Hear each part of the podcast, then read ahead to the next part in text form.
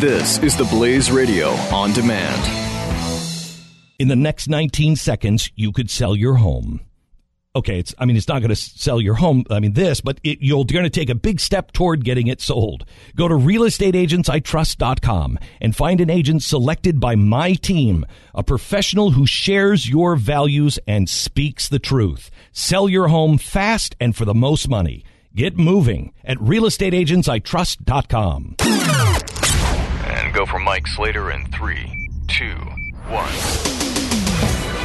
You're listening to Mike Slater, part of the next generation of talk radio, only on the Blaze Radio Network. Slater Crusaders, America's the greatest country in the world. Happy Saturday. Thank you for being here. We got a lot to talk about, a lot to debrief on.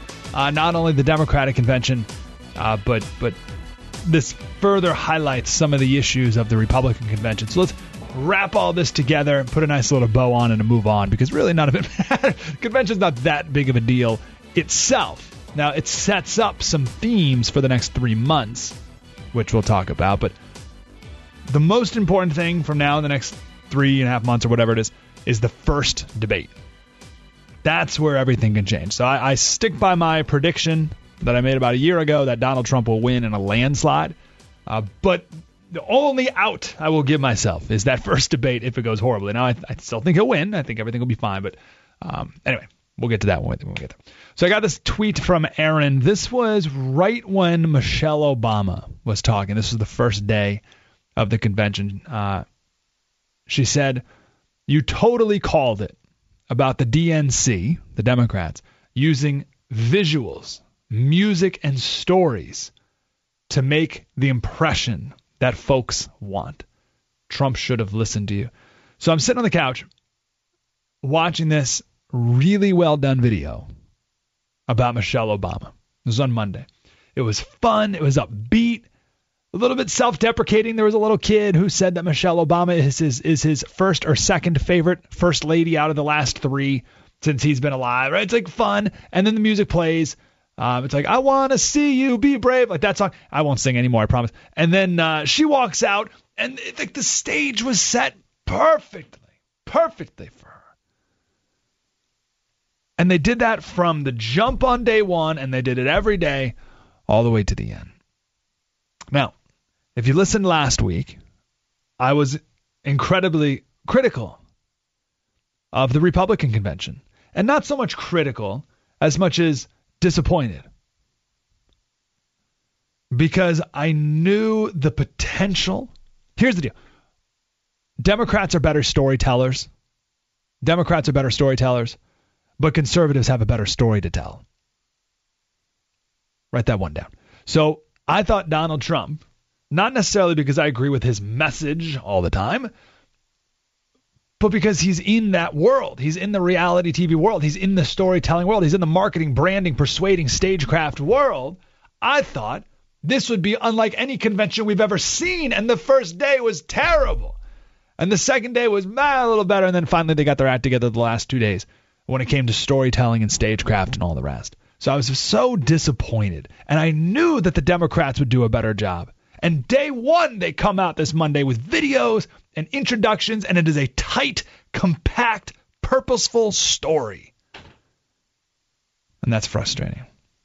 So let me let me just give you an example real quick, just in case you think I'm totally out of my mind.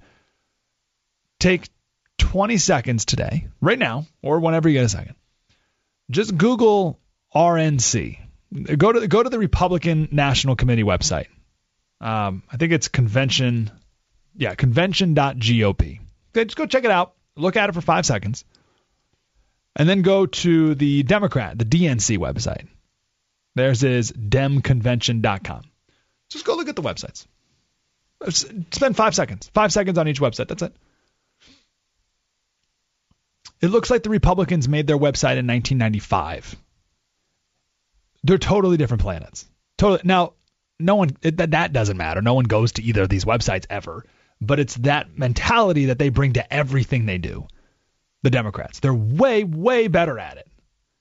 And I thought one of the things about supporting the reality TV star was that he'd be much, much better at this and surround himself with good producers and video editors and all the rest to tell these stories. And that did not happen at the convention.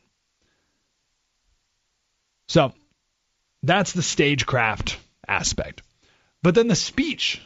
Let me just we'll just start with Michelle. We'll work our way through the week. She comes out, and what does she do? Starts telling telling stories. That's it. It's all about storytelling. That's that's all that matters. That's what Jesus did. He told stories, right? Just tell stories. One of my favorite stories that she and the president have told before is when a little black boy went to the White House and asked the president if they have the same type of hair. And the president just bends over and lets him touch it. And there was a photographer there that took a picture of it. It was a really, really sweet moment. Great story. And then Michelle does this one thing right here. This was this was the pivot of the entire week. As soon as she said this, I said, "Up, oh, there it is. That's what they're going to be doing all week." It's about reframing the narrative. That's what the Democrats had to do this last week. They had to change the entire narrative, and she did it with just one line. Before I tell you what that line was, remember I must it was last week, two weeks ago, we talked about the OJ trial, and uh, we played a scene of a scene, like it's a TV show, uh, a scene of uh, Johnnie Cochran doing his closing arguments to the jury. Now, when Johnnie Cochran got up there, he did not talk about facts. He didn't talk about the timeline of that night in question. He didn't talk about where O.J. Simpson was. He didn't talk facts because if he talked facts, then everyone would be like, oh, yeah, he did it. So he didn't talk facts to the jury. He said, You are the conscience of our community. And if you don't stop racism in the LAPD right now, then no one ever will. He totally changed the narrative away from who killed Ron and Nicole to stop police brutality and stop racism in the in the police department. Change the narrative just like that. Michelle Obama did the same thing. She said, This November, when we go to the polls. Now, quick timeout. Maybe someone would say, someone less skilled than her and her speechwriter, and I'll tell you about her speechwriter, Sarah Hurwitz in a second. Um, someone less skilled would say, when you go to the polls, think that the unemployment rate is, you know, whatever, and uh, and poverty is this, and the Dow is there, whatever, right? She didn't say facts. It wasn't facts. It wasn't graduation rates.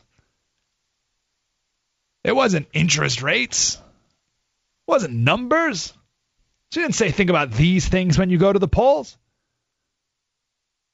She said when you go to the polls, this is what you're deciding, not Democrat or Republican, not left or right in this election. It's about who will have the power to shape our children for the next four or eight years of their lives. The role model card. Now, where does this come from? A couple weeks ago, Hillary Clinton's team released the only advertisement that they've released that has been effective in any way at all. The only one. They're terrible at their advertisements as good as they are at storytelling up on stage and speeches and stuff like this, their advertisements are awful, terrible, terrible commercials. And it, uh, when it comes to persuasion, like just really, really ineffective. But there was one they played that's really good, and you're going to see a lot of it if you haven't already. It's Donald Trump saying some of the outlandish things that he said before, like punch him in the nose, like that kind of thing. He's on the TV, and there's video of kids watching the TV, listening to him say these things. Very effective ad. And it plays to the whole role model thing. Who and then Michelle Obama comes back with who's going to have the power to shape our children for the next 4 or 8 years of their lives. Now, that is not a rational argument in any way whatsoever. The president should really have no effect in your life, let alone the power to shape our children. So it's a terrible argument, but wildly effective. It's not about reality, but that doesn't matter.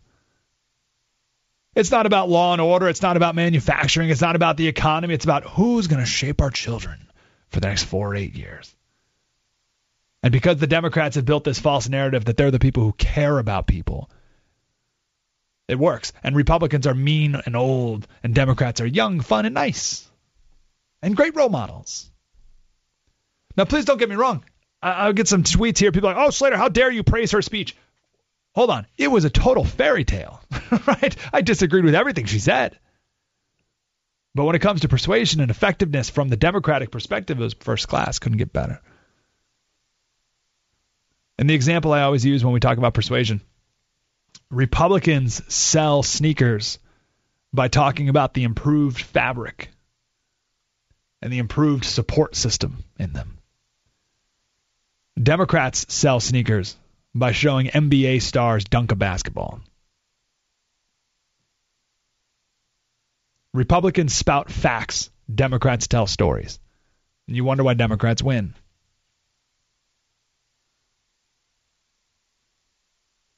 Now, real quick on our speechwriter, because I agree with Mike Rowe on this. I think it's totally absurd that we allow speechwriter, like the, the people who get up there and, like Michelle Obama, Barack Obama, Hillary Clinton, whoever, they don't write the speech. So like, they're just up there performing. It's just an it's an act. It's a it's a really bizarre system that we have here. But Sarah Horowitz is her name. Um, she is one of the only people who's been in the White House the entire time. And for the last seven years, she's written for Michelle Obama exclusively. So every word, nearly every word that the First Lady has said publicly, is either written or edited by Sarah Horowitz.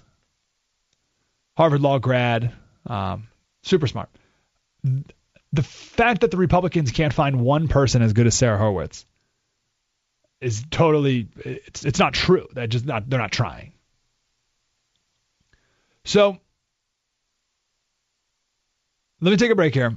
I want to come back because I know I've been beating this drum for a while. Last two weeks. People are annoyed at me, and I, I think I realize why. It's because I'm not really giving a suggestion. I'm just saying, here, here are the things we're doing wrong. But what would it look like if it's done right? So the other day I sat down, I put five minutes on the clock, and I wrote out a suggestion. Wrote down what a what a speech might look like that that does some of the things that the Democrats are really good at. So I'll give that to you next. One eight eight eight nine hundred thirty three ninety three. Slater Radio on Twitter. Mike Slater Show, the Blaze Radio Network. Spread the word. This is Mike Slater on the Blaze Radio Network.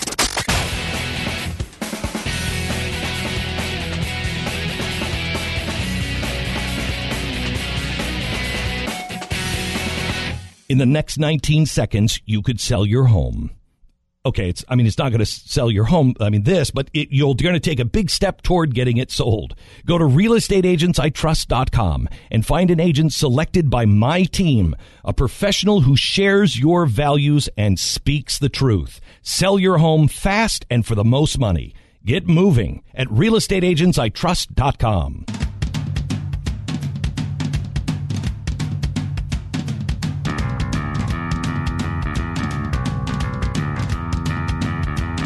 This is Mike Slater. So I think one mistake. Thanks for being here, Slater Crusaders. I think one mistake that Donald Trump has made is the idea that I'm the one who can do these things. Now I know what he meant. He said when he said I'm the only one who can do this, I think he meant I as opposed to the other person running, right? I between us two, but that's not how people took it. And much better than I'm the one who can do this is I am the only one who will get out of your way so that you can do it. And those are two totally, completely different things. When Trump says, I will do this, and people chant, yes, you will, that leaves wide open a space for the Democrats to run in and say, not Hillary's great, but you, the American people, are great, and America's already great and only Hillary can make it better. And that is way more positive and aspirational than aren't I wonderful? And that I think that's that's not going to be good these next three months. He's got to figure out how to how to flip that around. So the other day I, I, I put five minutes on the clock and I wrote up a quick little speech here with just a couple things that if I was speaking at the convention, um, how I would say it. Now there's a million ways to do this, obviously, but I think this hits on some of the themes that I've been talking about these last couple of weeks. So it starts like this. I'd say, uh, oh, hey, everyone, how you doing? Blah, blah, blah. Insert joke here. I'd say I want to tell the story of uh, Nehemiah. So imagine this: it's around 400 BC, and Nehemiah was the cupbearer for the king, so it was his job to make sure the king was never poisoned. And one day he learned that the walls around Jerusalem were destroyed, never rebuilt. And he felt called by God to go and rebuild the walls around Jerusalem. But when he was there, he had to fight off enemies from all sides while building. So he had a sword in one hand and he was building the wall with the other, but he was able to rebuild that wall in 52 days. All right, so this is good because we're in storytelling mode, right? Start off with a story. People captivated by stories. So I come back and say, all right, now, this is not a story about building a wall along our southern border, but we will do that. This is about rebuilding America. Just like that wall around Jerusalem once stood tall and protected our city. We need to build up America again. So we're a city on a hill that shines brighter than ever before. Now, here's the best part of the story of Nehemiah. Nehemiah chapter 3 lays out all the people who helped rebuild that wall. He didn't do it by himself. It lays out the people who helped him, what their profession was, and what they did to help build the wall. There was a goldsmith, there was a perfume maker, and everything in between and everyone helped on their own section, in their own way, to rebuild this giant wall while under attack, and they all did it in 52 days. This is the only way America can be rebuilt. With each and every one of us. So this is if I would if I was Donald Trump, I'd say, I will do my part in Washington, D.C. It's a mess, it's a disaster. I'll clean it up. But we all have to do our part. Don't be inspired by me. Be inspired by Lauren Roach and Landry Nealon. They're both 12 years old, and they saw something bad happen in their neighborhood. They wanted to make a difference. So they thought about something they could do to help. They started a lemonade stand.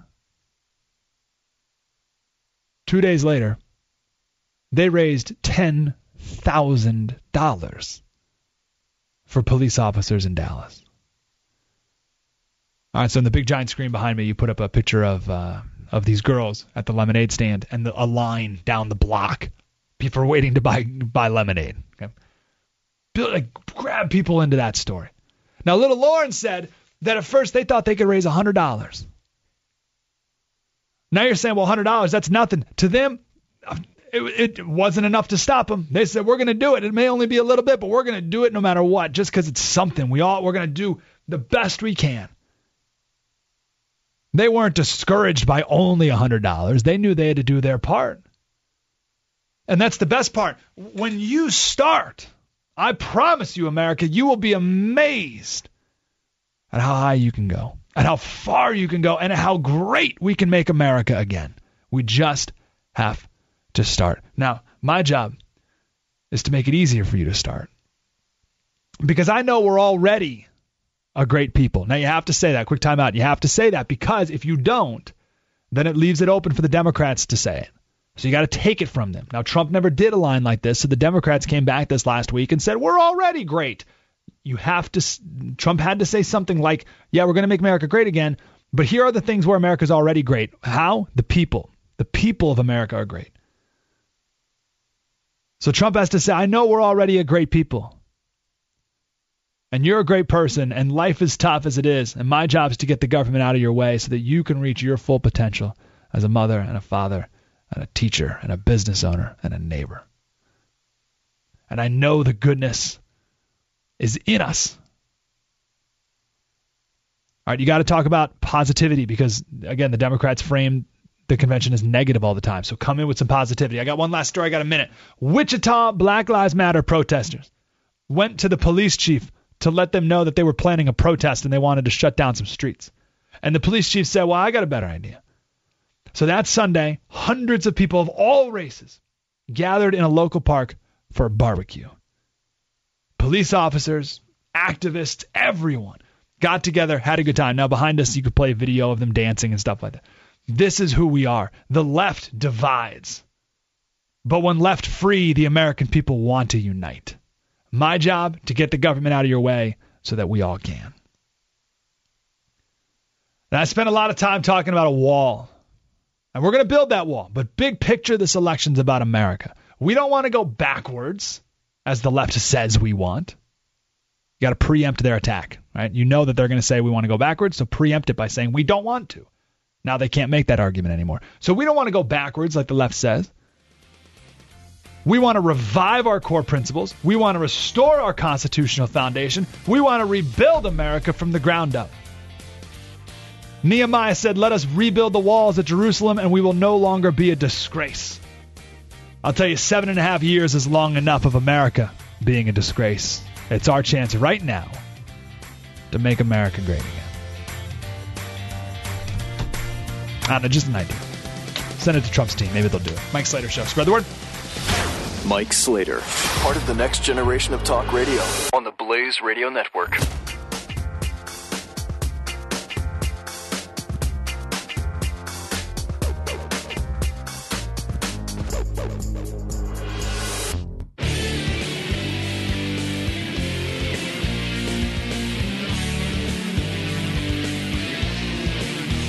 You're listening to Mike Slater. Slater Crusaders, thanks for being here. So, why that speech that I wrote? Now, there's millions of ways to write that. I, I obviously threw it together, but there's a couple key elements to it. And also, it's not in Trump's voice at all, right? So, if I was writing for Trump, then it would change the voice a bit. But first of all, it tells stories. Trump didn't have a single story in his whole speech. Missed opportunity there. Uh, two, I told two stories in that five minute speech lemonade stand and uh, the community barbecue. Also, it talks about rebuilding, which, yes, means things are broken, but it's still positive. You have to be positive when you're talking about how things are broken. Otherwise, you're going to be accused of being negative, and no one wants that. It preempts the left's criticism of Republicans just want to go backwards and you just preempt it by saying the left is going to say and then dismiss it, right? So preempt what they're going to accuse you of, admit it, and then tear it down and say, no, we don't want to go backwards. We want to revive our core principles and we want to become a brighter, shining city upon a hill. What else did it do? Um, oh, united, right? It, the left, they're the dividers. We're the uniters right? So make that clear. It had a mission, it had a purpose, had a cause. It was empowering. It talked about how we all have a role in this. It's all there. Now, I want to keep I want to keep going on this because this is important. Because we got three months to do this right. Now, I did this on my local show, and people are like, "Stop criticizing Trump." It's not about that. It's also a learning lesson for all of us because we have three and a half months in this election to win and win in a landslide, and then we got many more elections. So we got to learn from what happened here so it doesn't happen again. Barack Obama did this, Michelle did this, Biden did this. They all did it. They did the America's already great line. The only way that all those Democrats were able to say that is because Trump gave it to him. First of all, we need to know that it's around 70 or 80% of people think that the country's going on the wrong track and don't think that America's doing well. So Trump tapped into that, which is awesome and really important, and he's done a perfect job of that. But that's incomplete. You got to tap into it, and then you got to add a dose of aspiration to it. You got to add a dose of positivity. You, you need a you need a, a little bit of well. Here are some things that are going great, not government things. All the government things are terrible. I'll give you an example. The VA. Okay, Trump talks about the VA all the time, how the VA is terrible. Well, it is. Talk about how it's broken. Talk about how it's a disaster. Talk about how you're going to fix it. But you also have to talk about how the doctors at the VA are amazing. Because if you don't, then the Democrats are going to come back and say, I don't know what all this negativity is about the VA. Here's Dr. So and so at the VA who saved this man's life. Right? You, you leave it open to him. So don't let him do that. Take do it first. Trump talks about how the military is a disaster. It is in many ways. But when you do that, you also have to talk about how our soldiers are better than ever. Because if you don't, then the Democrats are going to come back and say, wow, Donald Trump is so down on our military. Our military is amazing. Here, look at this soldier and how he risked his life to. Be- Trump talks about how the economy is in the toilet. Absolutely. But you also have to talk about how people are working harder than ever before to make ends meet. And they're working hard. Like, that's a good thing, the hard work. Because if you don't, then the left comes back and says, wow, Trump is so down on the economy. Well, let me show you Nancy here. Nancy's a single mother, two children, and she's working harder than ever to give the life that uh, she wants to give for her children. Isn't she amazing? Talk about how the people are doing amazing. It's the government that's screwing everything up, but the people are still amazing. If you don't, then the left will come in and swoop it and take it from you. Did you ever think in a million years that you would hear the Democrat delegates chanting USA? What in the world? Michelle Obama gets up there and says America's the greatest country in the world? What? What? It was a couple of years ago when she said, for the first time in my life, I'm proud of America. And here she is saying America's the greatest country in the world. The only way she could get away with that is because Barack or because, because uh, Donald Trump said "Make America Great Again." Well, hold on. Does that mean America's is not already isn't already great? No, I think it is great. And and the Democrats did that and ran with it. Democrats never chant USA. That's our thing. Talk about cultural appropriation. That's the Republican thing. Democrats never chant USA. They think that's jingoistic. They think that's that's bigoted. They think that's closed minded. They don't think that's globalist enough. That's too nationalistic to chant USA. But Trump left it open, open for them to take it and run with it. That's a shame.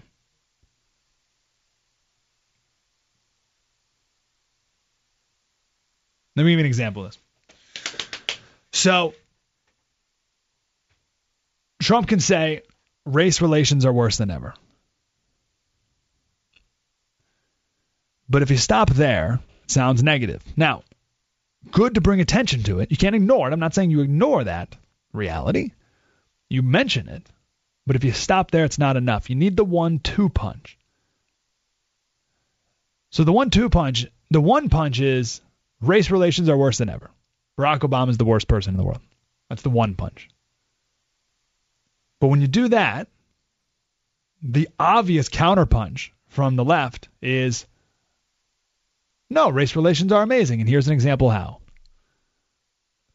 So don't give them that.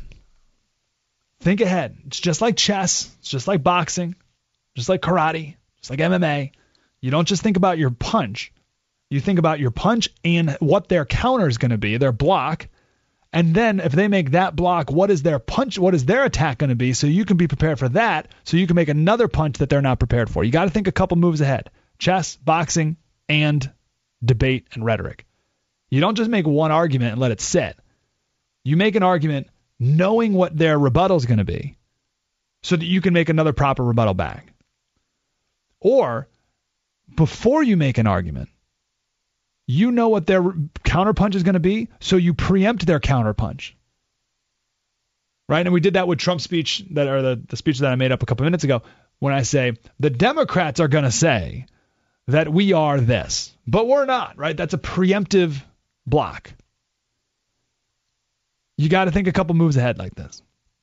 So instead of saying race relations are worse than ever, you say the left makes it seem like race relations are worse than ever. But that's not the America I know. That puts the Democrats in the defensive position of having to say, no, no, no, we're super racist. Everyone's racist. Let me show you how racist everyone is. Well, that's not a winning proposition. That's a losing proposition. So do you see the difference? If, if Republicans say race relations are worse than ever, the Democrats are going to come back and say, no, people are unified and, and we get along all the time. Okay, that's positive and, and all that. But if we say man, the left says race relations are horrible, but that's not the America I know. Then they have to come back with the negativity. They have to come back with, no, everyone's racist. Does that make sense? So here's a, a story of the America I know, the real race relations in America. Someone put this on Facebook the other day. Uh, they said, We went to Olive Garden in Little Rock after Elise's tests at Children's Hospital were over. And she was starving, and I was trying to make a bottle, and I spilled it all over me and the floor.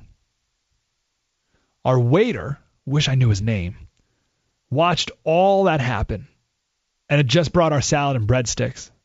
And he said, Here, let me feed her. You eat. This melted all of us. And this is what we need more of. He fed her, and I ate my salad and breadsticks, and that milk on the floor got cleaned up after we left because he just understood. He didn't even know what we'd went through that day, and he showed us love and understanding. He wasn't irritated that I made a mess and my baby was screaming. Gosh, I wish I would have got his name, and he deserves so much recognition. Okay? So they took a picture of a black server, maybe 30 years old, holding the bottle for their white baby. The server's name is Robert Davis. He has two kids himself. So, what's this story tell you? The family at the table is white. The server's black. They have a very shallow thing that separates them and divides them and makes them different from each other. Very shallow. Skin color. But because the server has two kids, and this woman has a baby with her, there's something that united them. Something way more important. That's how you build empathy. That's how you build understanding. That's how you build unity. And these are the things that we need to try and find in each of us. The fact that this guy had two kids, he said, Oh, man, I've been there before. Man, I, I had that happen to me one time and no one helped me, so I'm going to help this woman. And they just, it got so much deeper than the shallowness of skin color. That's the America I know. And that stuff happens all the time. So if Trump or whoever, it doesn't have to be Trump, if someone tells that story, then the left has to come back with horrible things. well, that's not a winning proposition. The left has to come back with, no, we're horribly racist all the time. It's not a winning message. But Trump didn't do that. Trump just said, we have, you know, race relations have never been worse. So then the left comes back with their counterpunch of, no, we're the party of inclusion and positivity where everyone gets along and all of that. It was just, it wasn't, wasn't well planned. The, the, the rhetoric of it wasn't well planned. It's like a MMA fighter just going in, swinging his arms and kicking his feet around and seeing what happens. And, they, and listen, maybe that's not even a fair analogy. It's an MMA person going into the, the octagon and throwing really good punches and really good kicks but not being experienced enough to understand what the what that person's defense is going to be, that block is going to be, and what their counterpunch is going to be, and then what your reattack needs to be. They weren't. He wasn't thinking enough plays ahead. So the first punch is great, but he left himself way too open, and us way too open for the counterattack, and that's the disappointment. But we got three months. We can do better and uh, pick it up. One eight eight nine hundred thirty three ninety three. Slater Radio on Twitter. Mike Slater Show. The Blaze Radio Network. Spread the word. Mike Slater. We'll continue in a moment on the Blaze Radio Network.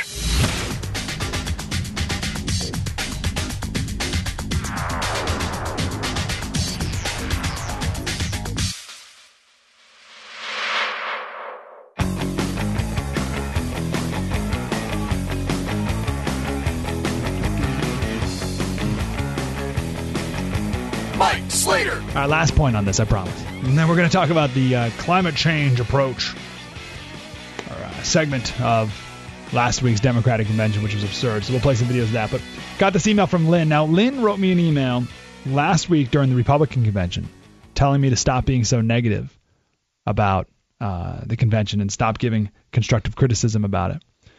Uh, then, earlier this week, she told me to stop giving so many compliments about the D- Democratic convention. Okay, so same person wrote me an email on Thursday and said the speech that the president delivered was the speech that Trump should have given himself last week. It was powerful, on point, and delivered with the right amount of passion and enthusiasm. And he actually smiled several times. So there you go. Exactly what I'm talking about. So, how did Obama do this? How did he accomplish why is he good at this skill set? Now let's be very clear. Being good at reading a teleprompter is not a skill set that's necessary to be a good president. So Barack Obama is amazing at reading a teleprompter. That doesn't mean he's a good president. Hillary Clinton's terrible at reading a teleprompter. That doesn't mean she'll be a, a good or bad. Like they have nothing to do with each other. It's it's its own thing. We've joked before. It'd be like picking pilots based off of a Connect Four tournament. Like it's like okay, you're good at Connect Four, but that doesn't mean you can fly an airplane. Like they have nothing to do with each other, and neither does giving big speeches like this. But for whatever reason, we've determined that they should have something to do with each other. So this is what Obama said. Lines like this. For all the tough lessons I've had to learn, and for all the uh, all the places I've fallen short, I've told Hillary, and I'll tell you what's picked me back up every single time. It's been you, the American people. Right? It's what we talked about a second ago with Trump saying, "Yes, America, make America great again." That implies that America is not currently great, but you, the American people, are. You just haven't reached your full potential because the government's in the way. That's the step two that Trump hasn't articulated clearly. So when he doesn't do that, then the Democrats take it and talk about how great the American people are.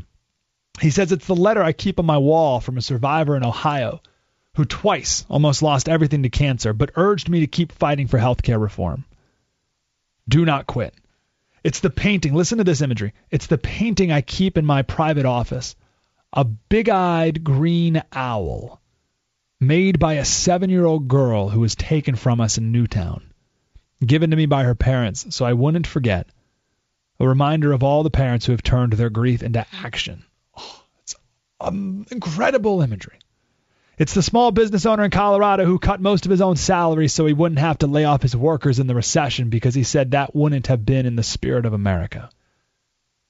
It's the conservative in Texas who said he disagreed with me on everything, but appreciated that, like him, I try to be a good dad. And it's the courage of the young soldier in Arizona who nearly died on the battlefield in Afghanistan, but who's learned to speak and walk again, and earlier this year stepped through the door of the Oval Office on his own power to salute and shake my hand. Storytelling, storytelling, storytelling. We got three months the Demo- the Republicans have better stories to tell. So let's get telling them. Spread the word. You're listening to Mike Slater. Part of the next generation of talk radio. On the Blaze Radio Network.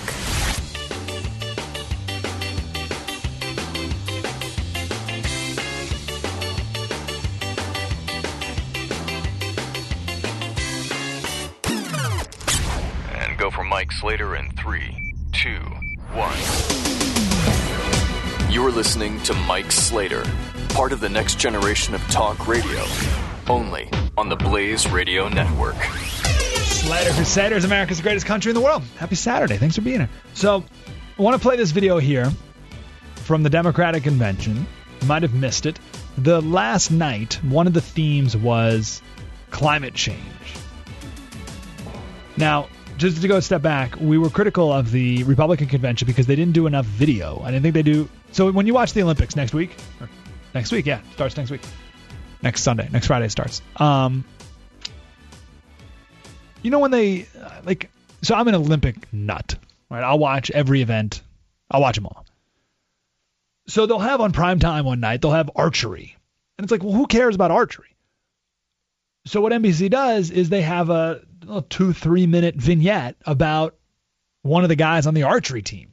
And you find out that, you know, uh, his uh, mom died of cancer recently, and then he got in a horrible car accident, and he never thought he could compete again, and then he somehow was able to, and here he is, and now you're rooting for the guy in archery all of a sudden, right? You're like totally emotionally invested in this guy who's gonna win the gold medal in his mom's memory or whatever.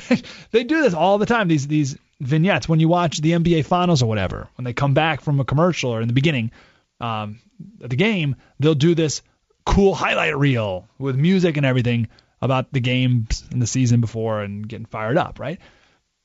So I'm thinking Donald Trump is the king of reality TV. It's gonna. That's all this is gonna be. The Republican convention. It's gonna be all these videos to get everyone hyped up and focused and and provide context and purpose to every speech. And there was nothing. Except the last day they had a couple videos. But that was it. Total missed opportunity. I was really frustrated by that. So, and one reason I was frustrated is I said, listen, everyone, the Democrats are going to knock this out of the park. Sure enough, on Climate Change Day, they had a five minute video made by James Cameron. right. Now, it's total propaganda, but it's really good. Um, this is why, and one last point on, on how this is effective. Dinesh D'Souza, who's awesome, he used to be a think tank guy. He used to be working in think tanks, and he said, This is for the birds. I'm doing all this work. No one's reading it. It's not moving the needle at all. Basically, it's just for the donors. I'm not, I got to get out of the echo chamber. So that's when he started making films. So these movies are super influential and powerful, and the Republicans didn't do enough of it, and whatever. So that's that's the background to this video. We're going to do a little stop and go of the climate change video uh, that they played at the Democratic convention, and we'll talk about how absurd this whole thing is. There we go.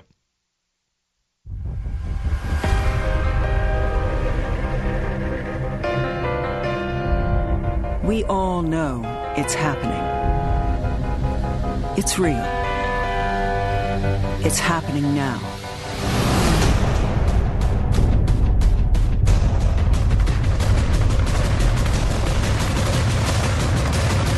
Let's just pause it right here, real quick. So, you can imagine what that is, right? Volcanoes and earthquakes and tidal waves, and it's like a movie trailer from uh, Day After Tomorrow, right? And it's just like smokestacks and super polluted everything, and everything's. And by the way, Republicans are the negative ones, right? And here's this video saying we're all going to die. All right, here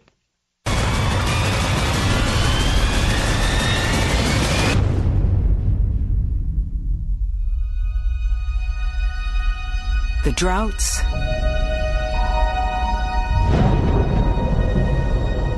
the storms, the floods, the fires, the record heat waves. This is not something we've seen before. All right, let's, uh, let's stop here. Stop. Stuff's so frustrating. All right, let's just focus on fires. But what I'm about to say here is true for generally for everything they just listed there. But I'll focus on wildfires because no one ever does. Wildfires aren't a new thing. Now, you'll notice they'll always say hottest on record or most wildfires on record. They have to say that the, the we'll stick sorry, stick with wildfires. They'll say that this is the most wildfires on record. But what does that mean? That's like the last hundred years. But I'll tell you, before there were humans, a wildfire would kick up and would never stop until it burned itself out or it rained. So stop making it seem like wildfires are a new thing caused by humans. They've always been around and they're only now stopped because of humans. I mean, there was times in world history, not just on record, when wildfires would just burn the whole country down. I mean, just, just go forever. And wildfires are good for forest growth and good for healthy forests. And in California, I know they've made it impossible to thin the forests. So forests are thicker than ever, so they burn faster and stronger than they otherwise would. So if the environmentalists would get out of the way, then we could properly thin the forests when and where appropriate, and there wouldn't be as many wildfires. But the environmentalists won't let us do that. So this is going to be the key theme of, of my whole argument here as we play this video. None of this stuff is new. They need to make it seem like this is all new stuff. It's not. All right, I'll, I'll keep going. Let's, let's uh, we'll, I'll finish up that point after we hear the video. Let's keep going.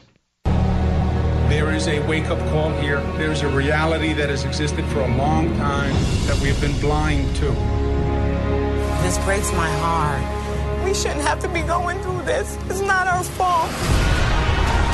I thought it needed to rain last year. It's, I thought it's just another dry spell and we'd be out of it, but it's more than a dry spell.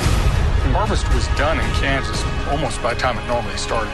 It was like somebody flipped a switch. And it quit raining, it got warm, and it just stayed that way. Crops are failing, food prices are rising, Communities are threatened. Our children are at risk.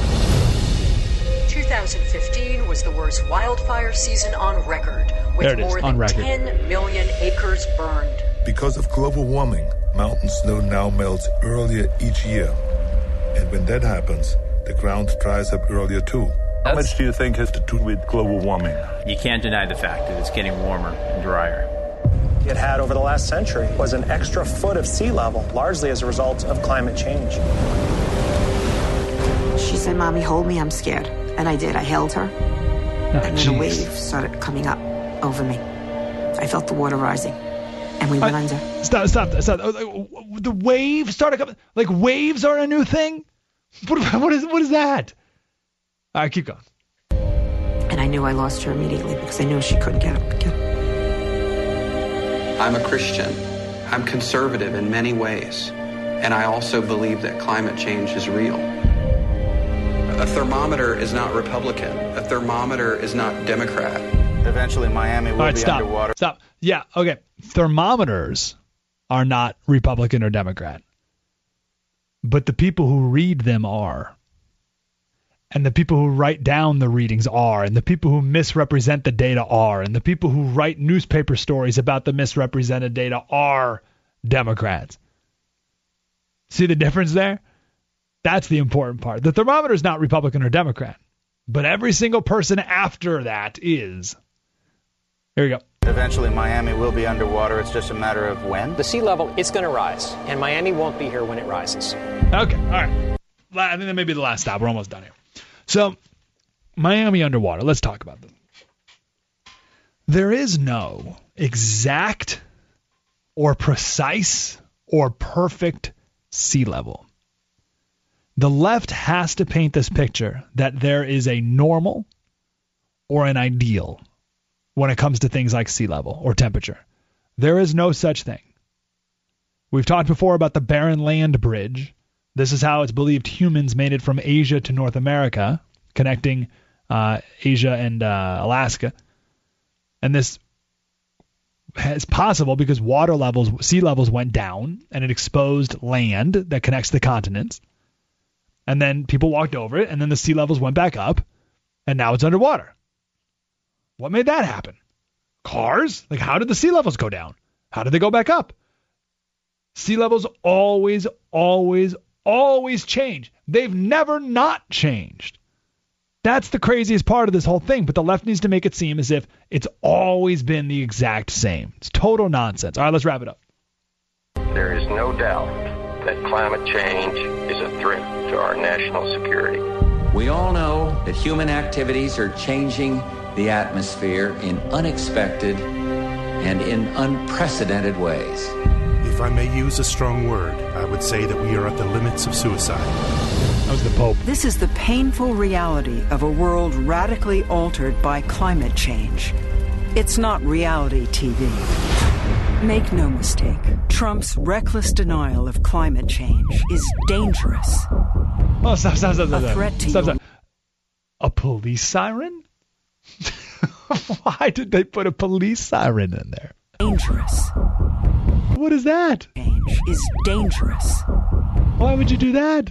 That's only to create fear. But do you see how propaganda works? Do you see how good they are at it? Now, here, we'll wrap this up, I promise. But this is my whole point.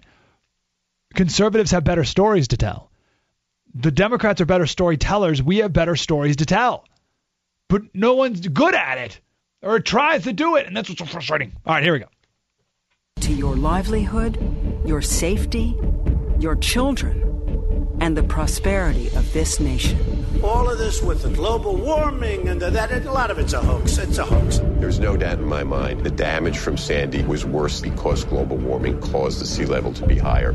I am not a believer in climate change. We used to have seasons back then. Right. Now we don't. We're going to cancel the Paris Climate Agreement. Same people that don't want to believe in that science believe in science when they need to take a pill. And we're getting warmer faster and faster. We're heading into an unknown future like we have never put ourselves in before. Speaking of global warming, where is we need some global warming? It's freezing. We are the first generation to feel the sting of climate change, and we are the last generation that can do something about it. As Americans, we face challenges head on. Our country is ready to tackle the challenge of climate change. Together, we can make America the world's clean energy superpower. I heard you say that you think they're beautiful because of what they symbolize. Yeah, what they represent. The ability to generate electricity without putting carbon in the air. We can run our homes, our cars, our businesses on clean power and create millions of new jobs doing it.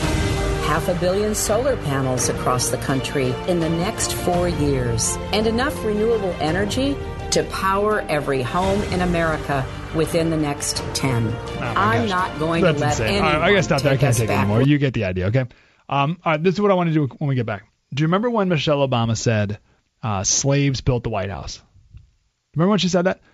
The reason she said that is in the same uh, it, it's in the same propaganda toolbox as what you just heard in that video. How can these two things be connected? I'll share. Uh, I'll tell you next. Slater Radio and Twitter. Mike Slater Show. The Blaze Radio Network. Spread the word. You're listening to Mike Slater on the Blaze Radio Network.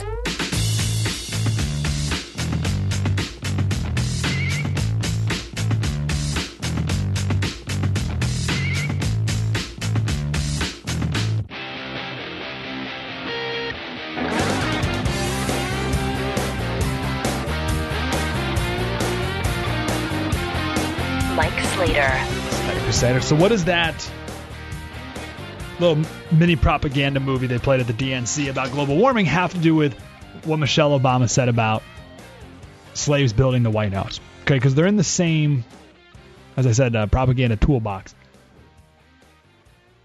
So, this is, uh, I want to quote here from Duke Pesta. He said, I started giving quizzes to my juniors and seniors. I think high school, but it doesn't matter, high school or college.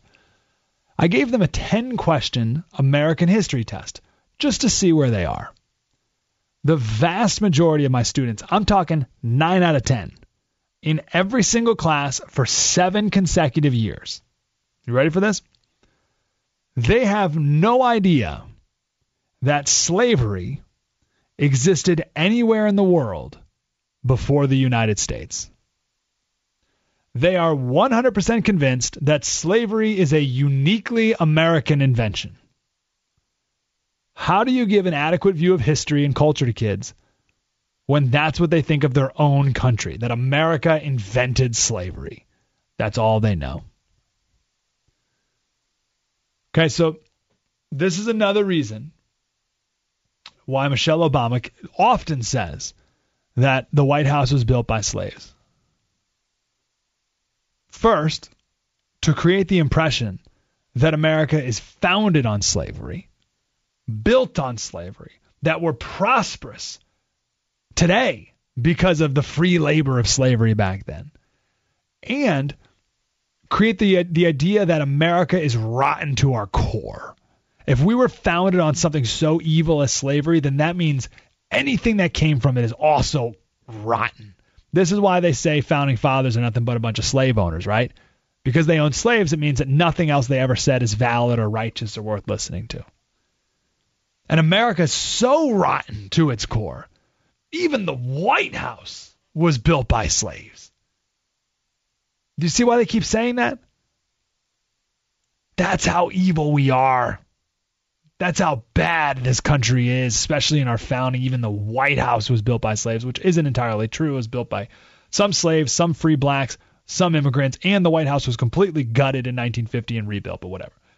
The other reason the left keeps talking about slavery in America is to make it seem uniquely American.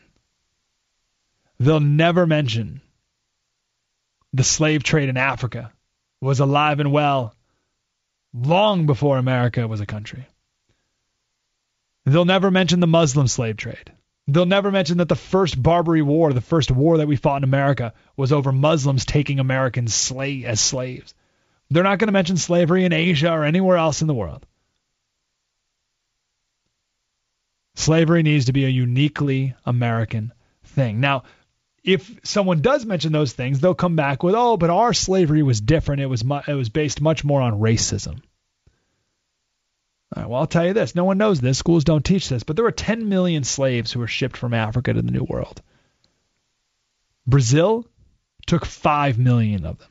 10 million came over. Brazil took 5 million of them. America, 400,000. The rest were throughout the Caribbean. So not only was slavery not a uniquely American thing, we are a minuscule percentage of the slave trade in the New World. About 4%. Okay, so, so what's the connection? Just like they need to make it seem like slavery is uniquely American, they have to make it seem like the climate has never changed in world history. And the only reason it's changing today is because of America. People really believe that the climate has never changed. That the climate's never changed, that the sea levels have never changed, that the tectonic plates have never changed. They won't admit that, but I mean, why not? That the, temp, the, the, the planet has always been a temperature, that the ice caps have always been in the exact same place and the exact same size, and that there's always been plenty of water in Southern California, which is naturally a desert and has no water at all. But they have to make it seem as if it's always been a particular way until America came in and ruined it and screwed it up. And it's the same thing with slavery. Everyone in the world was great, peaceful, everyone got along. And then America was founded. And we started slavery. No proper context given. No context given to the slave trade around us and before us and after us and still today around the world. And no proper context given to the planet and the sea levels and the temperature and all the rest. So, obviously, with no proper context, kids in particular are not going to get the full, complete, and honest picture. But that's not what they want. So, Slater Radio on Twitter. Mike Slater Show, the Blaze Radio Network. Spread the word. This is Mike Slater, part of the next generation of talk radio on the Blaze Radio Network.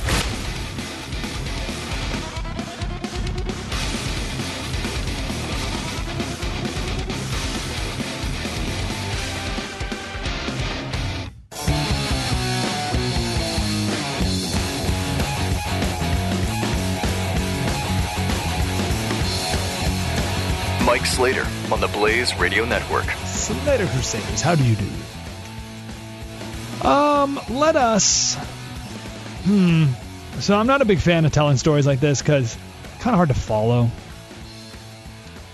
Not that you're unable to follow. I just first of all, it's hard to tell clearly, but people also come in and out. And if you're busy right now, if you're driving, a truck drives by, you miss a couple words.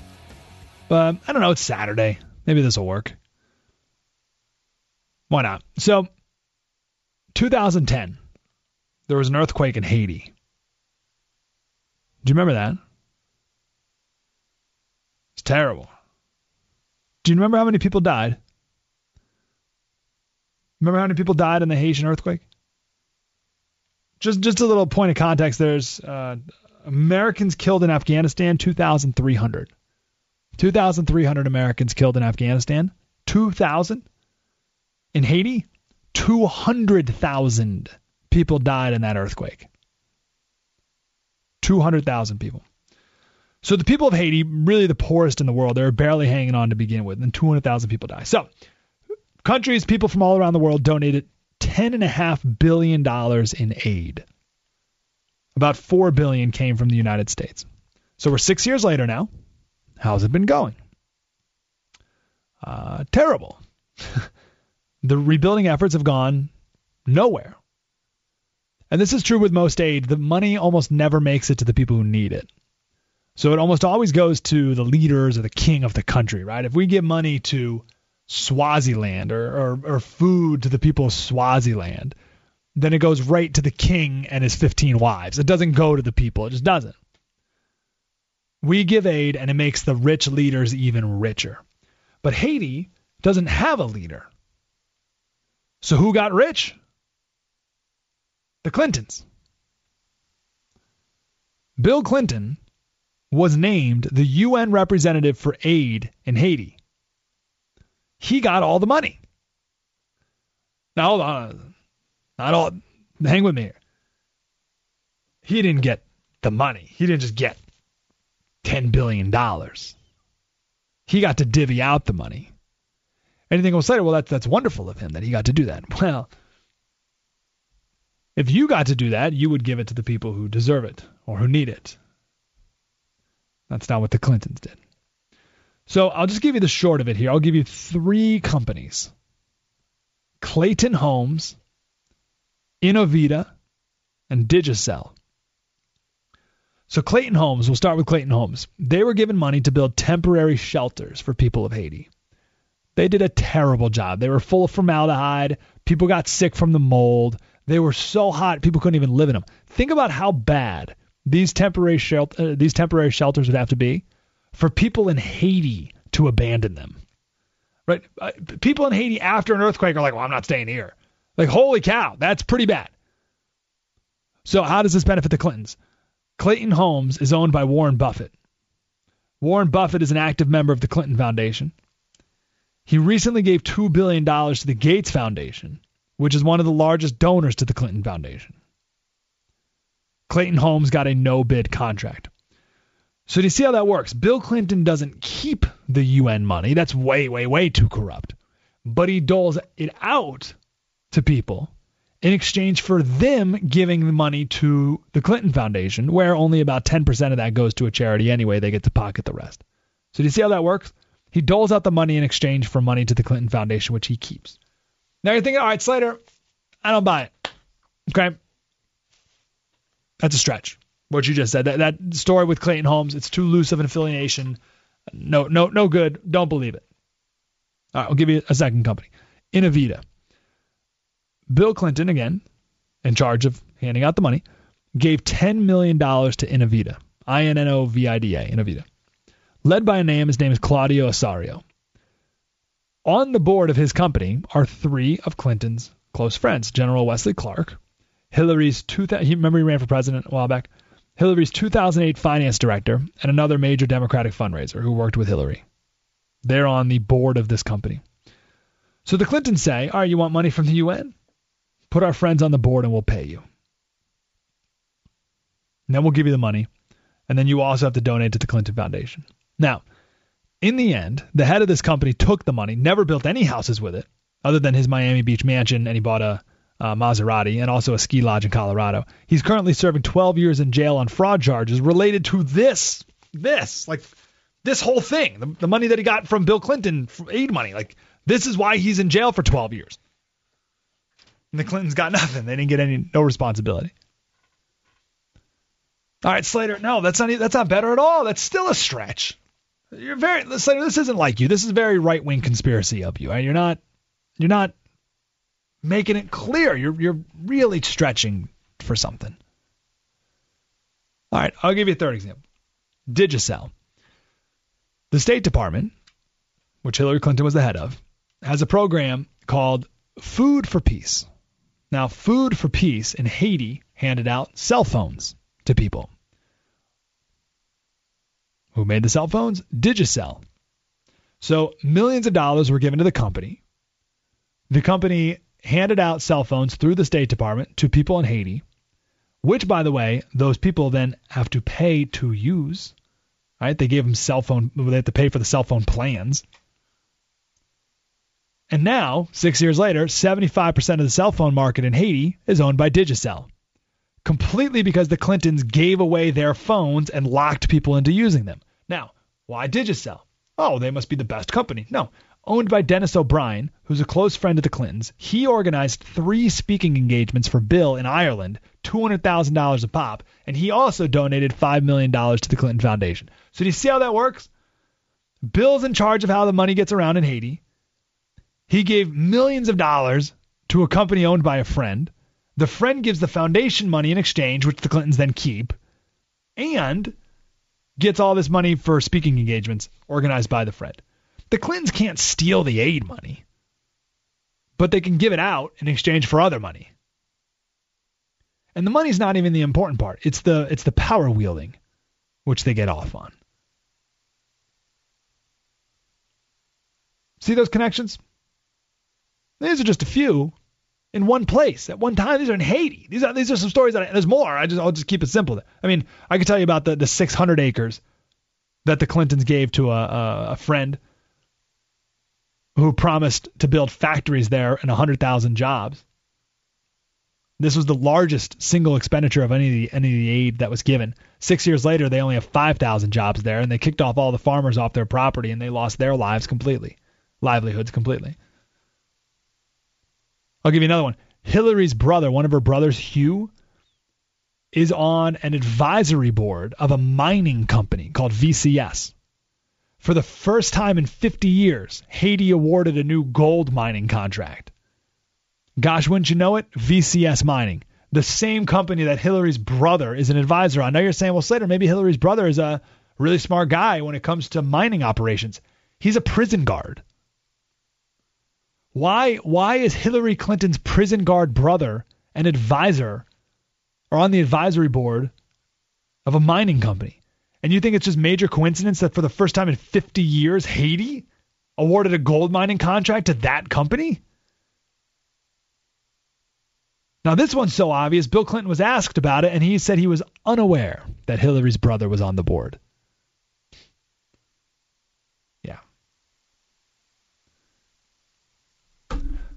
1 933 93. So, anyway, this person may be president. It's awesome I take a break here. I, I, I told this story on my local show, and, and people said, Slater, why don't more people know about it? Why don't people care? I'll tell you why next. Mike Slater Show, the Blaze Radio Network. Spread the word. You're listening to Mike Slater on the Blaze Radio Network.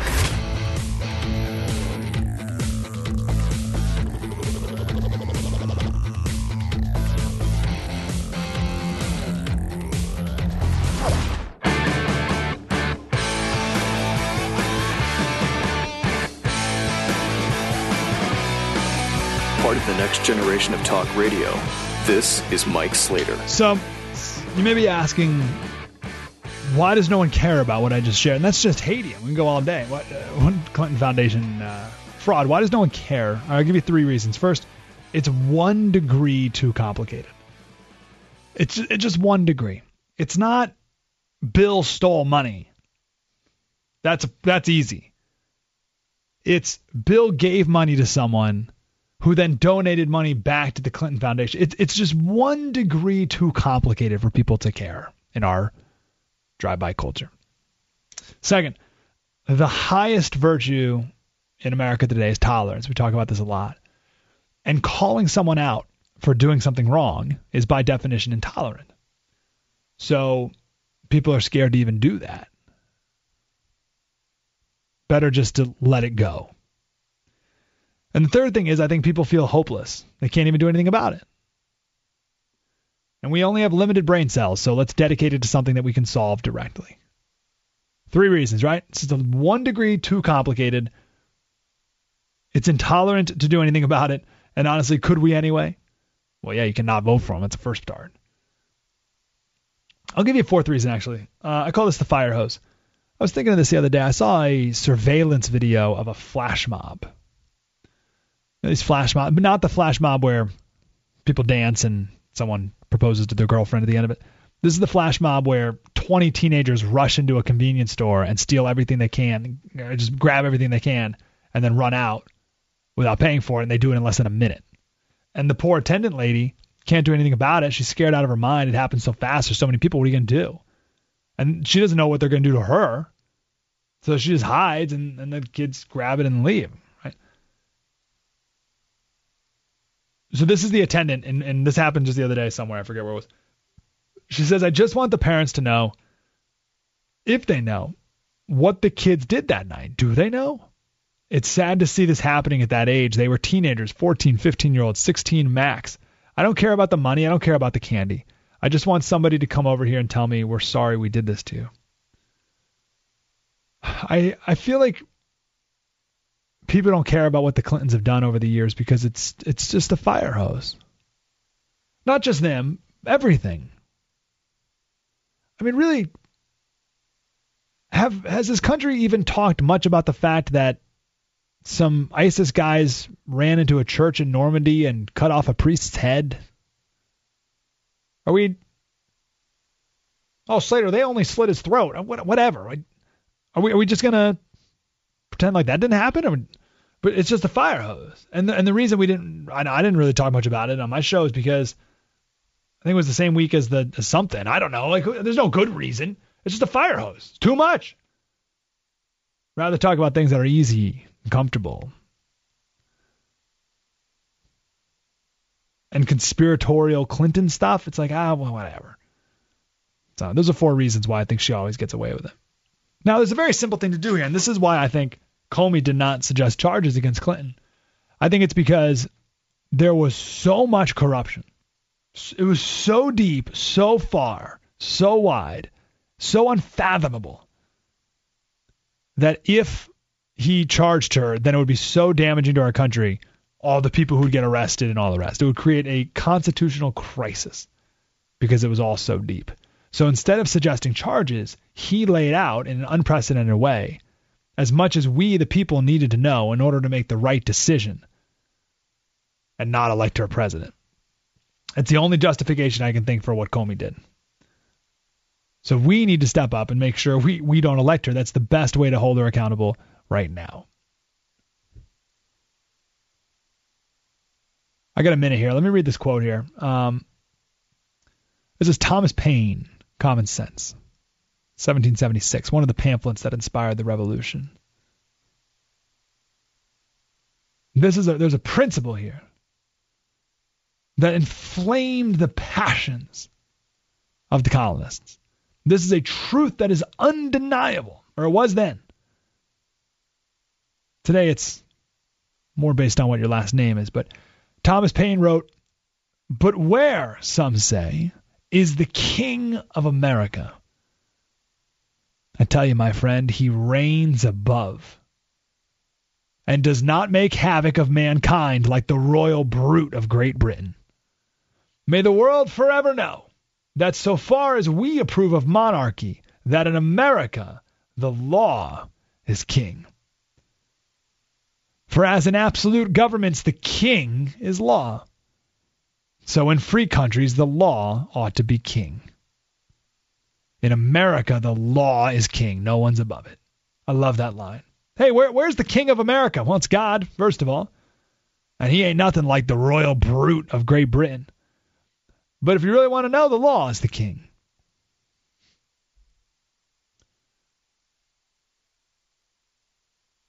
Hmm, I don't know if that's true anymore. Now, Hillary's bad enough by any standard. But when you combine that kind of person and put them in a position that no longer has chains that bind them down from power, a position that's been fundamentally transformed over the years, not just these last seven, a position in a government that is far too powerful. That's just game on now with executive orders and executive interpretations. It's the recipe for trouble. And then you throw on top of that the the the aspirations of corruption for the Clintons. I mean, Trump is is arrogant and and I would say fame hungry, but the Clintons are all those things and power hungry. Fame is fame is deceiving, but searching for power can lead to evil. But all you heard last week was how much they care about the poor, right? Except for the poor Haitians. You didn't hear anything about that. Slater Radio on Twitter. We'll talk about Hillary's speech next. Mike Slater Show, the Blaze Radio Network. Spread the word. You're listening to Mike Slater on the Blaze Radio Network.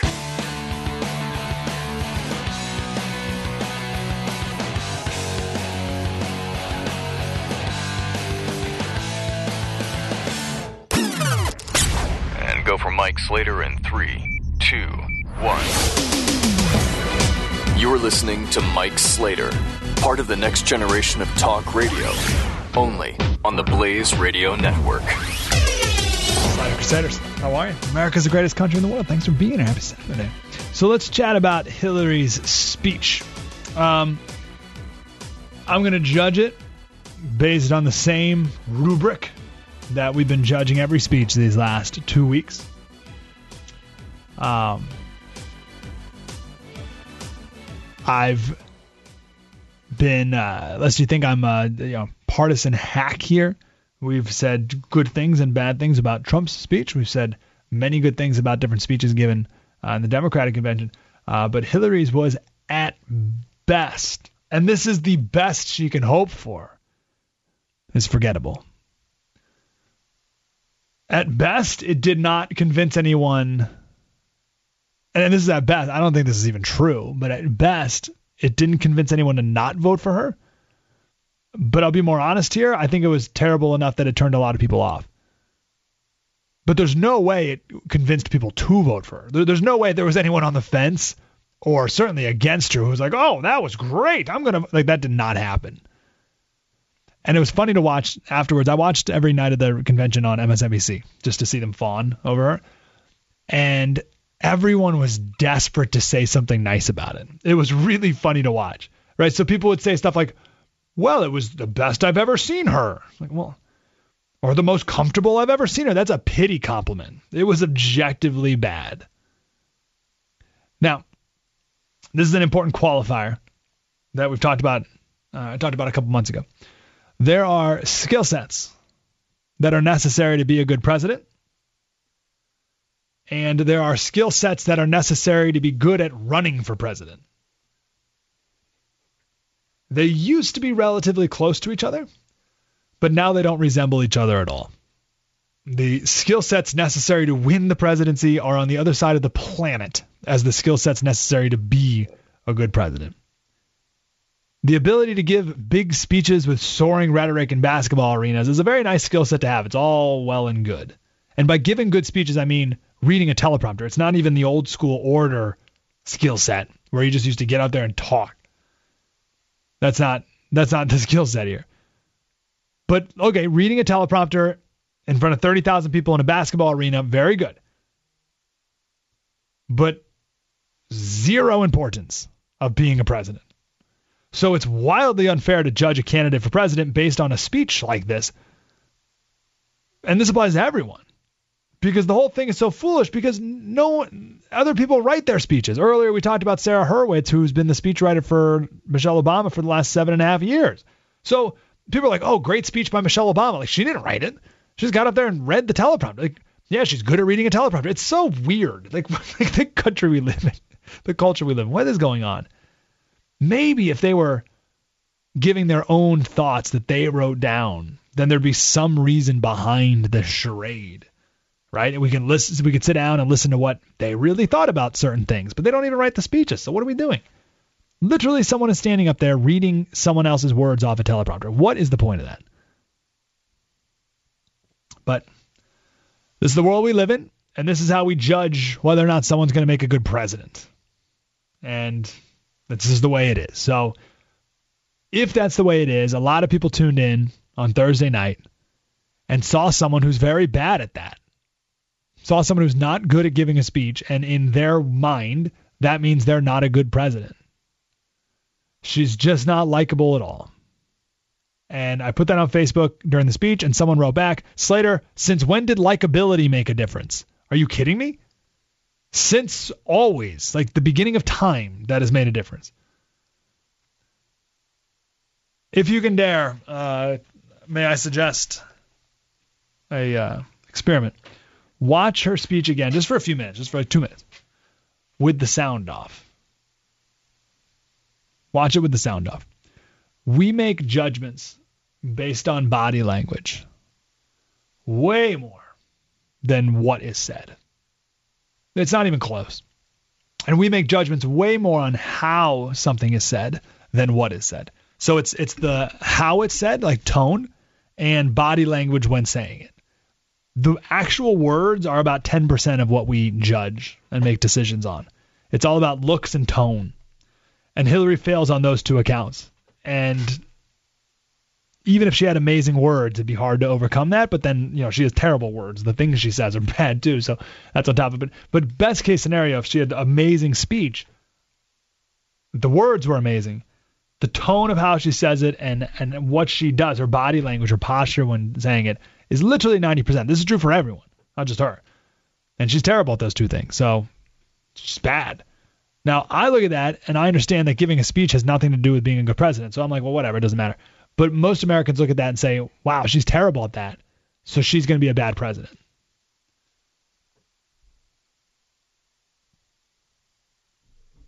And again, before someone calls me a right wing hack, I got a ton of emails these last this last week saying I'm never going to listen to you again because I complimented Michelle Obama's speech and Joe Biden's speech in different ways. As if I'm some sort of sellout for giving an honest assessment on their marketing presentations. So I'm not below offering compliments where appropriate, but Hillary deserved none. I almost felt bad for her. I'm not even kidding. And I'll actually explain why I felt that in a second here. But she was put in a position that she couldn't win in. First of all, she followed up really great presenters, not orators. These aren't orators. These are presenters. Right? This week they were they were really good, so she couldn't match that and she knows she's not likable. And people booed throughout. Did you hear this? Every time the crowd chanted Hillary in awkward times, it wasn't because she said something great. It was because there were protesters who were booing or chanting WikiLeaks or No More War. So the, the crowd had to drown her out, drown them out. And that messed up her timing and her rhythm. And then she raised her voice to a new tone that's hard to listen to. Michelle Obama didn't do that. Her tone's always great. Her body language is very relaxed and comfortable. It's only Hillary who just can't do it. So anyhow, I, I think I made my point. This this thing is essential to understand. People make snap judgments. When you go to a job interview, you may prepare all week to know everything there is to know about the company. It makes nearly no difference. People make judgments in less time than it takes to blink your eyes and that's not an exaggeration. Now, I'm not saying go into an interview blind, but but how you look is is by far the main thing that's uh, that that the interviewer judges. Now, it could be snap judgments on a few things. First, it's snap judgments when you enter the room. It's snap judgments on how your voice sounds. It's snap judgment on the first question you ask. I mean, it, there's a bunch of different snap judgments but really it's just when you first look at a person. And I'm not exaggerating. In, in 2005, there was a study, I think it was Princeton students, were shown pictures of candidates in different congressional races across the country on a computer screen. And the two candidates would pop up, um, right? They're, two, they're against each other, right? And they would just flash up on the screen really fast. And the person was asked to judge who looked more competent. They just flashed up on the screen for like a second who looked more competent. They picked the winner 70% of the time. No, I actually lied. The pictures didn't flash on the screen for a second. They flashed on the screen for five one hundredths of a second. That's about how long it takes for a brain to make a judgment on a person. Five one hundredths of a second. So think about that. You're sitting in front of a computer screen and two pictures flash up, two people. And you're supposed to judge who's more competent for a congressional race? Yeah, they did it with 70% accuracy. That's pretty good. Better than flipping a coin. And that's when they knew nothing else about the candidates. Another experiment, people were given five one hundredths of a second to judge the trustworthiness of someone. And those rankings, whatever they whatever they rated people as their trustworthiness, after looking at it for five one hundredths of a second, you can't even stop a stopwatch in five like, boop, boop, like that's that's seven one hundredths like like you can't do it. The people who looked at it that quickly gave the same ratings as the people who were given an unlimited amount of time to judge the trustworthiness of someone. Meaning, the people who were given unlimited time it only took them five one hundredths of a second. they, they made their judgment in five one hundredths of a second. The other minute that they were staring was just whatever. It was just, it's just nothing. It was justifying their opinion, polishing it, and perfecting it, and finding other reasons why they uh, believe what they already made a judgment on in five one hundredths of a second. Isn't wild? So when people turned on the TV last night, or two nights ago, they saw Hillary. That's all long it took to make a decision. I don't like her. She'd be great. That's it. Oh, but how was her speech? Doesn't matter. Now, how do you judge what decision are these people made? Well, you get a much better idea by again watching her speech with the sound off. Now, we're talking about Hillary Clinton. Most decisions have already been made. 40% it's it's 40 40 20. This is the breakdown we always use.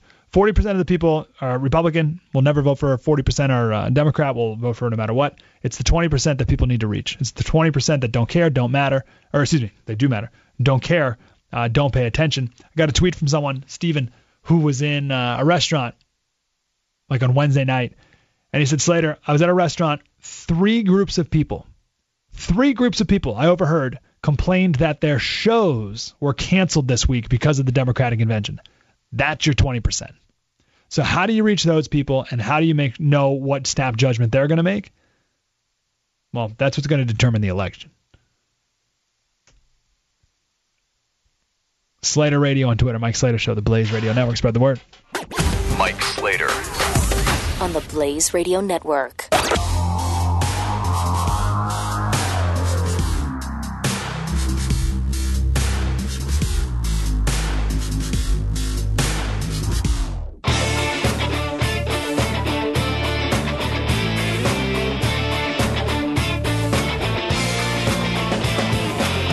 Mike Slater on the Blaze Radio Network. That makes sense about snap judgments. It's interesting. It's fascinating how we do that, and we all do it. It's how we read people. So Hillary can keep re, re, re, re, re, reintroducing herself, but people don't like what they see any of those times. And I haven't seen any numbers. Flip, I don't know if maybe you can find something. I wouldn't be surprised if her poll numbers went down after her speech. I, I, re- I really wouldn't. I mean, that I don't know if that's ever happened. Probably not. Everyone's get a, it gets a bump, right? So maybe I don't know. Maybe she'll get a bump, you know, with a week's worth of TV coverage. But I don't know when Hillary, when uh, Barack Obama gives a speech, I think he gets the bump, right? Or Michelle Obama gets the bump. I don't know. I don't know if that transfers over to Hillary, because I think people tuned in and said, "Oh, I don't like her even less than yesterday." I don't. So I wonder. I haven't seen any polling yet, but I'm sure we'll all see it soon. Did you see the uh, the the just gag worthy video voiced by Morgan Freeman? Oh my gosh, which was written by it was written by a sycophant for other sycophants. It was unbelievable. Like, like the line, "What is most striking about her, however, is her heart." What is that? Good night. Someone wrote on Twitter after the uh, the balloons dropped. They wrote Morgan Freeman. Look at her there, hitting the balloons about, smiling, hugging her relatives, exactly the way a human would. And that was the whole goal to humanize her. And they did. But that's very different than making her more likable. Humanizing her just made her more pitiable.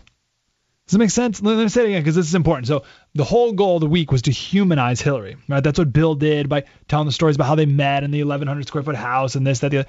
And and that's why Barack Obama said different things about behind the scenes stories about and and talked about how she's so good with kids and blah blah. It was about it was to humanize her, and I think they did, but that didn't make her more likable. That's different. It made her pitiable. And then she gets up and gives a terrible speech. Now, in the past, before she was humanized, someone might say, wow, she's awful and deserves to be in jail. But I'll tell you, after an hour a week of telling stories about her and how she's a loving mom and a real person with a heart and a soul, now I heard the speech and I said, oh, she's an awful person and deserves to be in jail. That's it. I mean, I didn't, didn't change that. It just, I was like, oh, kind of made me go like, oh, feel a little bad I guess. You you with the difference there? Like, I don't like her anymore. It doesn't change anything. Just a little more like, oh, what a shame. She should still go to jail. But none of none of what happened this week, I don't think it certainly didn't make me. I don't think it made anyone say, "Wow, I thought she was an awful person, but I was wrong. She's amazing." Did you see the video that led into her? I, I contemplated playing it, but it's too tough to handle, and it's long too. It was brutal. The the Obama said in the opening of it, he said he said there's a joy and a mirth that the public doesn't always see. what? A joy and a mirth. That's a winning adjective for the electorate. Mirth. Oh, she's got such great mirth. What the heck does that mean? It's like it's like joy. It's like laughing and stuff. But mirth, like what do you what do you use the word mirth for? And there was a line at the end. Morgan Freeman was talking about the picture that we've all seen where the president and, and her and military people and all the rest are watching the video of the raid that killed bin Laden. You know the picture, and she has her hand over her face. And Mor- Morgan Freeman says, Look at her face. Look at that face. I'm not even kidding. Look at that face. She's carrying the hope and the rage of the entire nation. What? What are you talking about? So written, to- like just total sycophant wrote that. And I did not anticipate all the 9/11 stuff for Hillary Clinton. Do you ever do you remember Hillary Clinton having really anything to do with 9/11 stuff? I don't remember that at all. And whenever Rudy, remember when Rudy ran for president, that would have been 2008. Yeah, 2008. So that was seven years after 9/11. And whenever he brought it up, people berated him. Oh, he's taking advantage of a tragedy. But Hillary spent a long time this week, or people spent a long time this week talking about Hillary and 9 11. In the video, they had uh, one woman say she, I think her husband died or something. She held my hand a lot, like she tried to soothe me. I get the point, but the, the whole thing was just way over the top. It was, I, th- I think people have a radar for schmaltzy. Don't you think? Don't you think people have a schmaltzy radar? Anyway, one last point on snap judgments, and then we'll put this to bed. There was a um, study that would have people sit down in front of a computer, and a man's face would pop up on the screen for two one hundredths of a second, 0.02, which is the shortest time possible to judge a face. So it's as quick as possible, two one hundredths of a second. It's like nothing. It's like boom, that's, that's two one hundredths of a second. And the goal was to judge if the man in the picture is gay.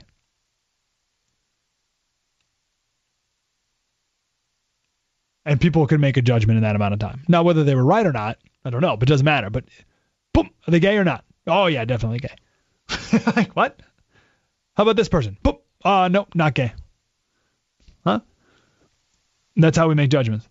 There's another study, they gave people five seconds to judge the success of a man in a picture, and the man was either wearing a tailored suit or an untailored suit. And the tailored suit men, the suit that fit better, were always deemed more successful.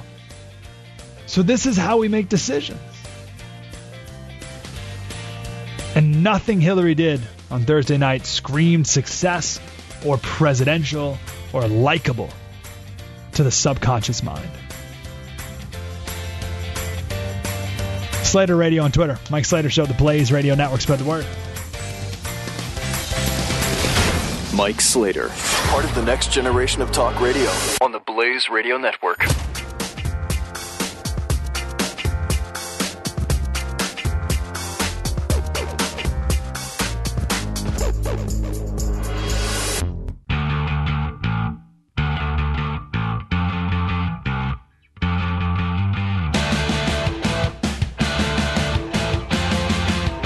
Slater. Slater Crusaders, one last uh, piece of advice.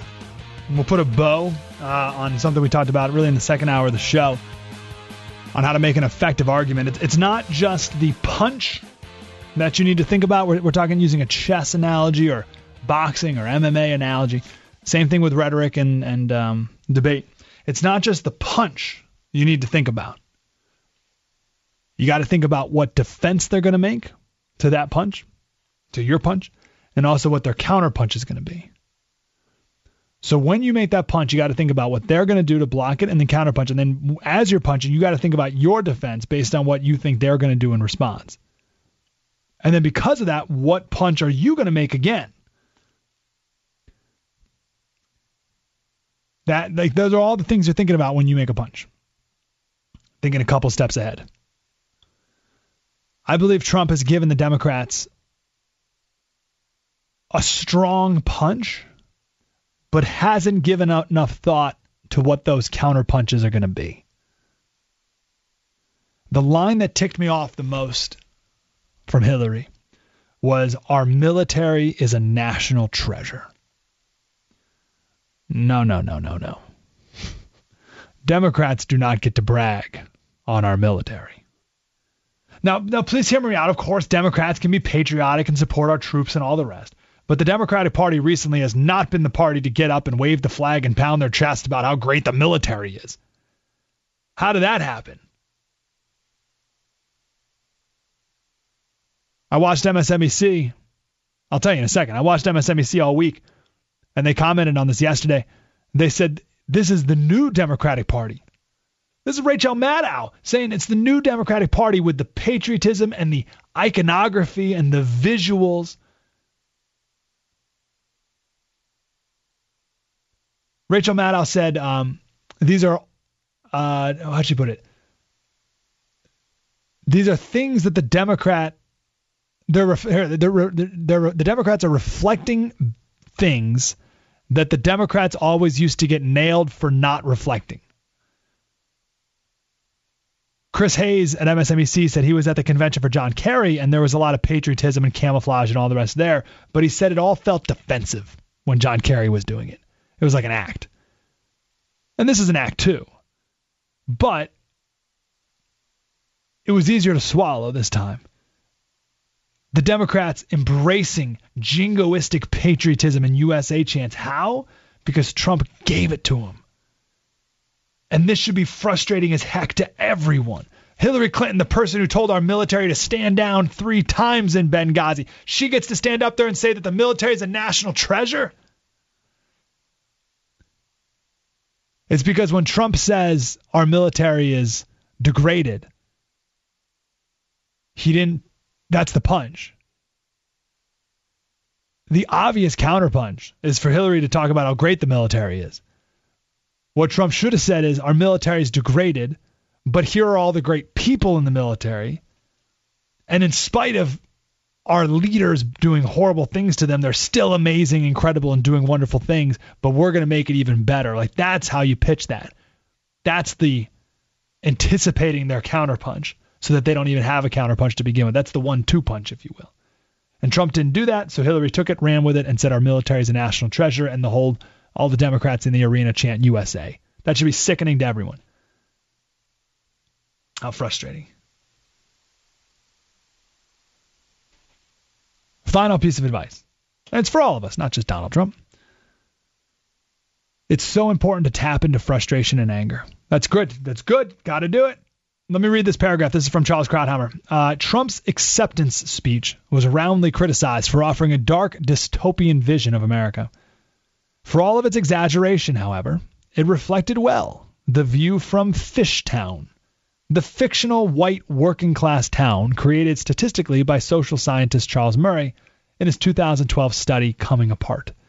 It chronicled the economic, social, and spiritual disintegration of those left behind by globalization and economic transformation. Trump's capture of the resultant feelings of anxiety and abandonment explains why he enjoys an astonishing 39 point advantage over Clinton among whites without a college degree. And by the way, most people in America don't have a college degree.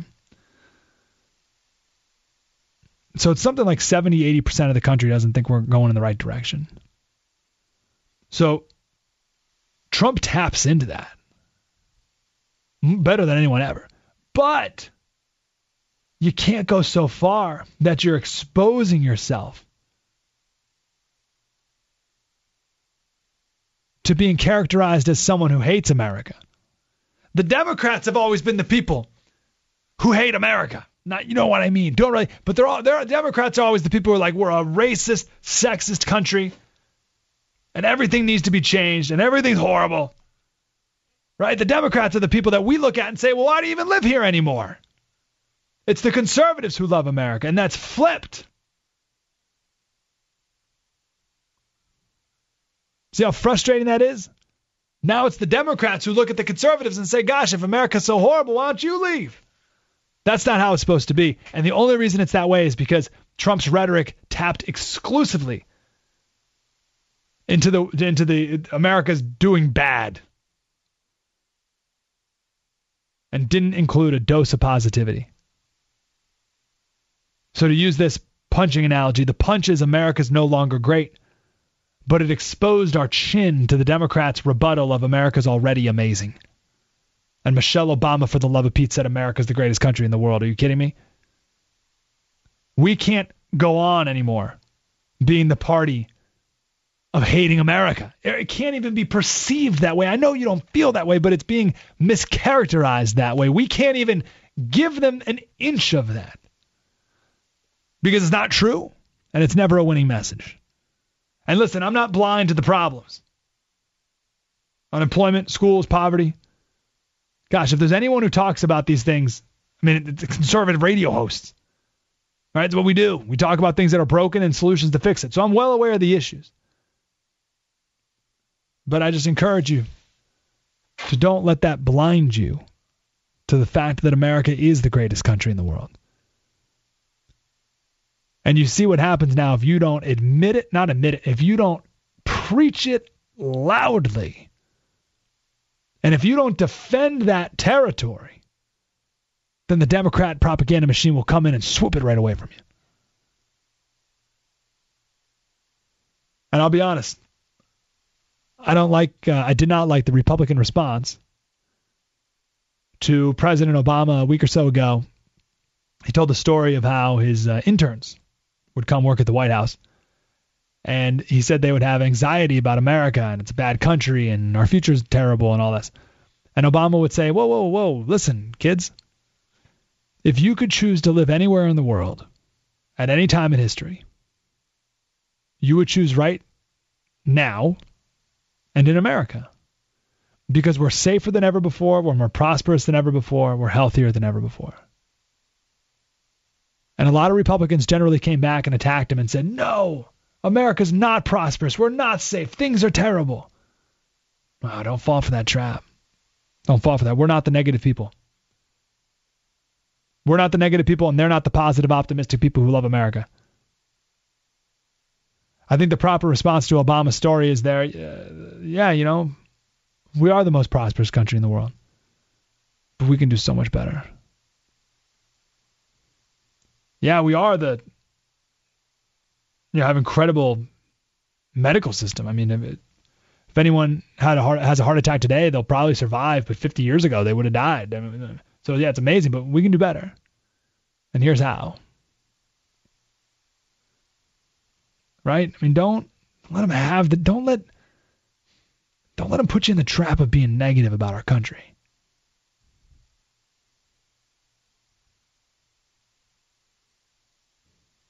The Dems have painted a, a fairy tale positive picture of the state of America, where everything's unicorn and unicorns and gumdrops and fantastic and stunning and awesome and perfect. So we need to paint not the opposite of that, but reality. Here are things where America is thriving, doing amazing. And it's things where people are free. And here's some major problems. And they happen to be things where government's most involved. That's an important distinction. Because I'm going to live in a country where the people who use the military for social experiments and who cut the military and and say the word corpsman are the party of loving America and loving our military. No, no, no, no, no, no. Don't don't don't give that to them. Not even an inch. So when we say make America great again, don't let them mischaracterize that as saying America is not currently great. It's the government that's horrible. The people are amazing. And we want to get the government out of the way so that we can all reach our full potential. That's the distinction. It's easy. And if we do that, if Trump did that, and if we do that, then the left won't have any territory to take.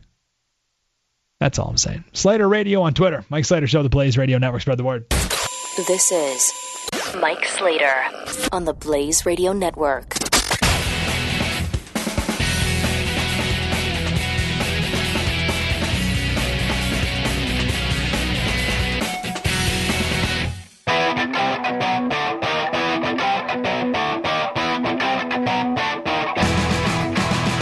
Eight eight eight nine hundred thirty three ninety three.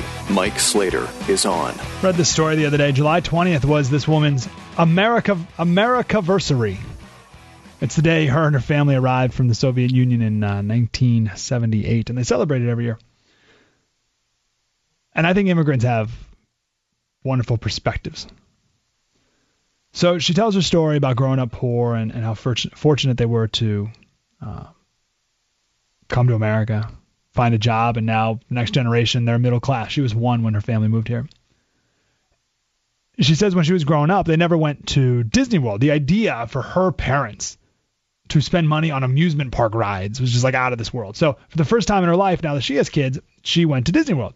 And she says the main emotion and thought that she had when she was walking around was, wow, there's a lot of rich people here. And she was adding up the price of tickets and food and planes and hotels and who knew there were so many rich people in America? But the point is, well, here she says Disney's for all Americans. It's a rite of passage. And even if you've never been, it's hardly considered an outlandish thing to aspire to, even though really it costs just as much as going to Paris or Barbados or something, right? It's expensive, but people afford it. I mean, we're just super prosperous. So her point was she was uh, in line for It's a Small World. And the kid in line with his grandma was whining and complaining about life. And she said, I don't know what brought him to this point. To be among the luckiest people in the world, born in America, raised in freedom, wealthy enough to be at Disney World, and still feel put upon. Like he was waiting for something that was owed him to be delivered. So that's one kid. Then she told the story of going to Scotland with a group. And when they were there, they went around the room and introduced themselves. And one guy said, Hi, I'm Eric. And I'm from, well, what it's called now is America. But I'm conscious of the fact that the land was stolen from the Native Americans, and it was once called something else, and I don't feel right using the language of the conquerors. And he went on and on. So this woman says these two people are two sides of the same coin. The first kid, no understanding of how fortunate he is. And the other guy, quote, born in America, raised in freedom, apologizing to strangers for things he had nothing to do with, feeling like he owes something to someone that requires him to make these virtue signaling speeches in situations that don't call for it. Here's why I bring this up. Progressives have always had the opinion that America is rotten and evil and full of injustices and wrongs. And we're the country of slavery and of the Trail of Tears.